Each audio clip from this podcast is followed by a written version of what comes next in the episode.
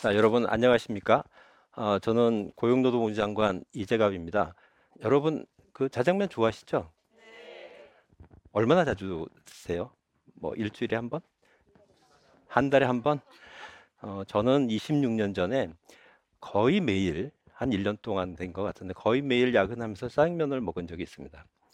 어, 제가 우리나라의 고용보험제도를 도입하는 업무를 담당할 때의 일이었습니다.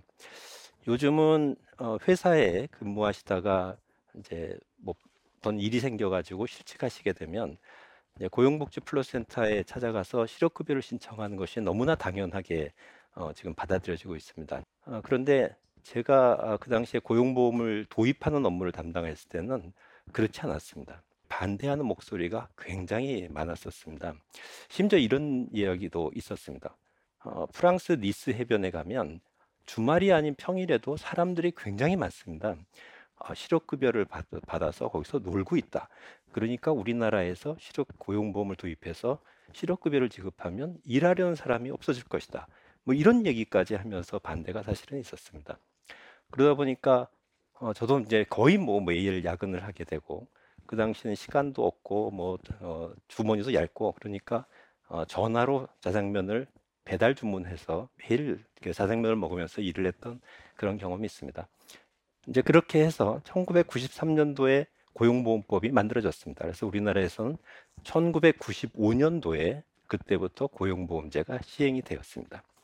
그럼 왜 우리나라에서는 그 당시에 고용보험제를 도입을 하게 됐을까요? 우리나라는 어, 경제개발을 1970년대부터 경제개발을 쭉 해왔습니다. 처음에는 이제 아무것도 없는 시절이었으니까 아주 그 인건비가 싼 어, 노동집약 산업도 시작을 했죠. 그러다가 경제 개발이 되게 되면 이제 이런 임금도 올라가니까 이런 노동집약 산업은 더 이상 경쟁력이 없게 됩니다. 그렇게 되면 좀 더 고부가 가치 산업으로 옮겨가야 되죠. 그렇게 되면 산업 구조 조정이라는 게 이루어지게 되고 그러면 이제 기업들이 폐업을 하게 됩니다. 그러면 거기서 일하시는 노동자분들은 실직을 하게 되죠. 그러면 이 실직하는 노동자분들을 보호해야 되지 않습니까? 실직 기간 동안에 생계도 지원해 드려야 되고 새로이 나타나는 산업으로 전직을 지원해 드려야 됩니다. 그래서 이런 목적 때문에 이제 그 당시에 고용보험제가 도입이 된 것입니다. 1997년이 되니까 아무도 예상하지 못했던 외환위기가 발생합니다. 이 외환위기 때 대규모 구조조정이 일어나게 되죠. 그래서 대량 실업 사태가 생깁니다. 이 대량 실업 사태가 생기니까 실직하시는 분들을 도와드려야 되지 않습니까? 그래서 그때 고용보험제가 급격하게 확대가 됩니다. 그래서 이 외환위기를 거치면서 고용보험제는 우리나라의 실업에 대한 사회 안전망으로서 이제 자리를 잡게 되죠. 다시 한번 2009년도가 되면 세계 경제 위기가 또 닥칩니다. 10년 10년 후에 다시 한번 경제 위기가 닥쳤는데 이때는 고용보험제가 어떤 역할을 했냐 하면 노사 합의를 통해서 일자리 나누기를 하는 기업에 대한 지원을 해드렸습니다. 그렇게 하니까 실직 사태가 안 일어나고 이제 일자리를 유지하면서 그 세계 금융위기를 견딜 수가 있게 된 것이죠. 아, 이렇게 해서 이제 고용보험이 쭉 이제 확정이 되면서 우리 사회에서 자리를 잡아갔는데 서울에 있는 어떤 대학교에 특강 요청을 와서 강연을 한 적이 있습니다. 어, 마지막쯤 해가지고 어떤 여학생분이 손을 들고 말씀을 하시는데 어, 예술을 전공하는 학생이었습니다. 근데 제 강연을 아무리 들어도 자기가 졸업을 하고 예술 활동을 하려는 하는 입장에서 보면 아무런 고용 안전망이 없는 것 같다. 자기는 어떻게 해야 되는 것이냐라고 저한테 물어보시더라고요.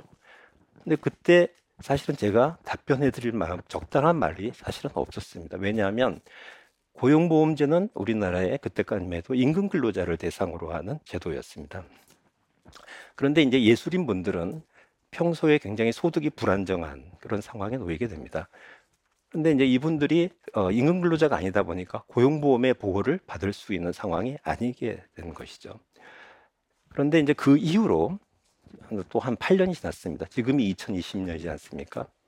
그 많은 변화가 있었습니다. 특히 이번 코로나19가 되면서 사회 변화가 급격하게 일어나는 것 같습니다.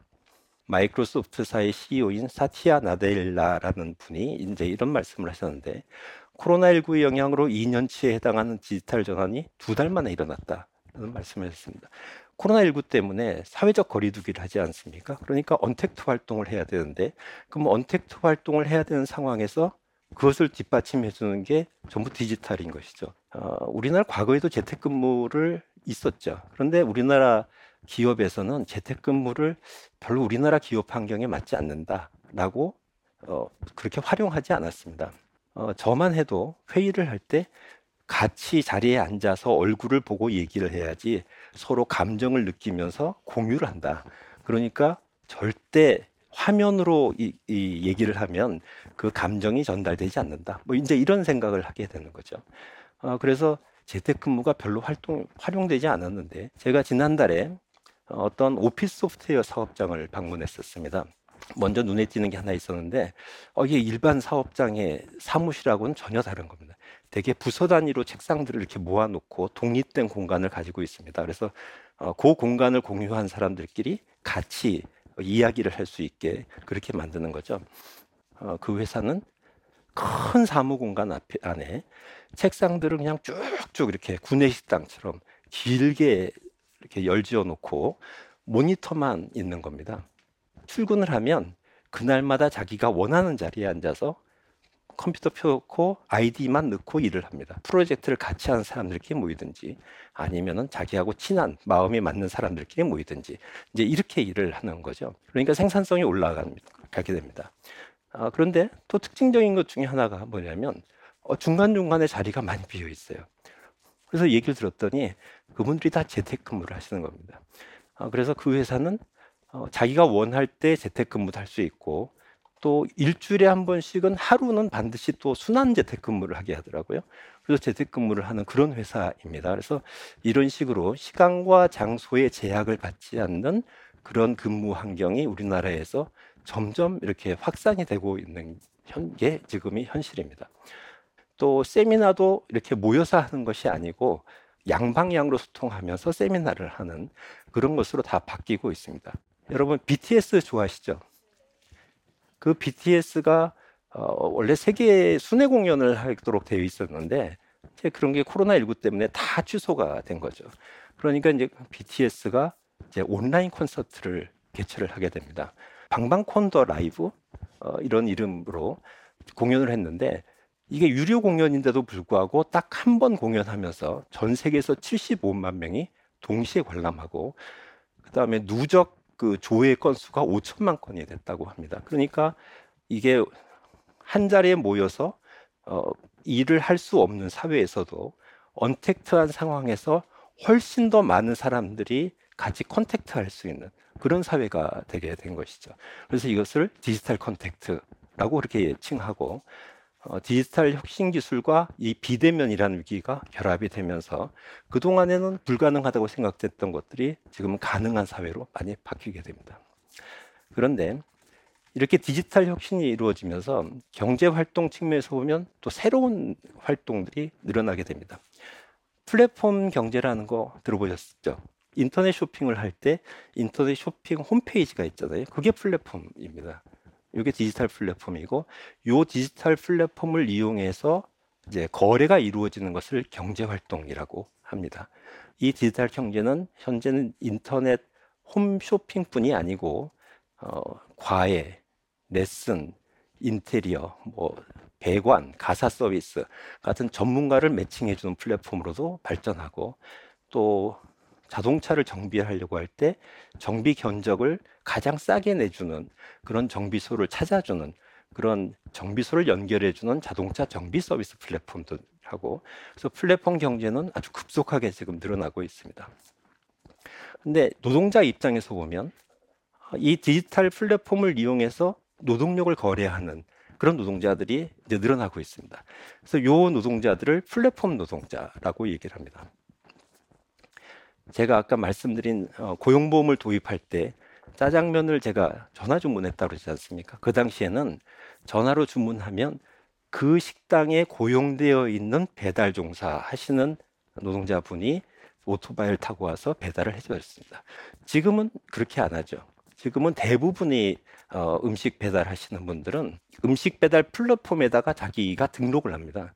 그러고 나면 어떤 가정에서 음식을 주문을 하면 핸드폰으로 이제 그게 뜨고 거기서 내가 이걸 배달하겠다라고 콜에 응답을 하고 그 식당에 가서 음식물을 어, 받아서 그 주문한 가정에다가 배달해주고 거기서 배달 수수료를 받아서 소득으로 받는 그런 분들입니다.